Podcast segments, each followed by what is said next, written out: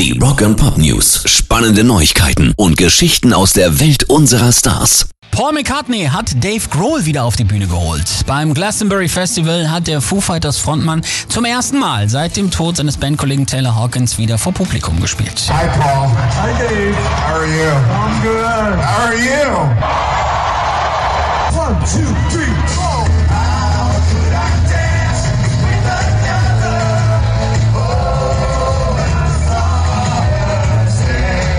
Neben Dave Grohl war übrigens auch noch der Boss Bruce Springsteen mit auf der Bühne. Das schafft am Ende auch wirklich nur der Oberbeatle.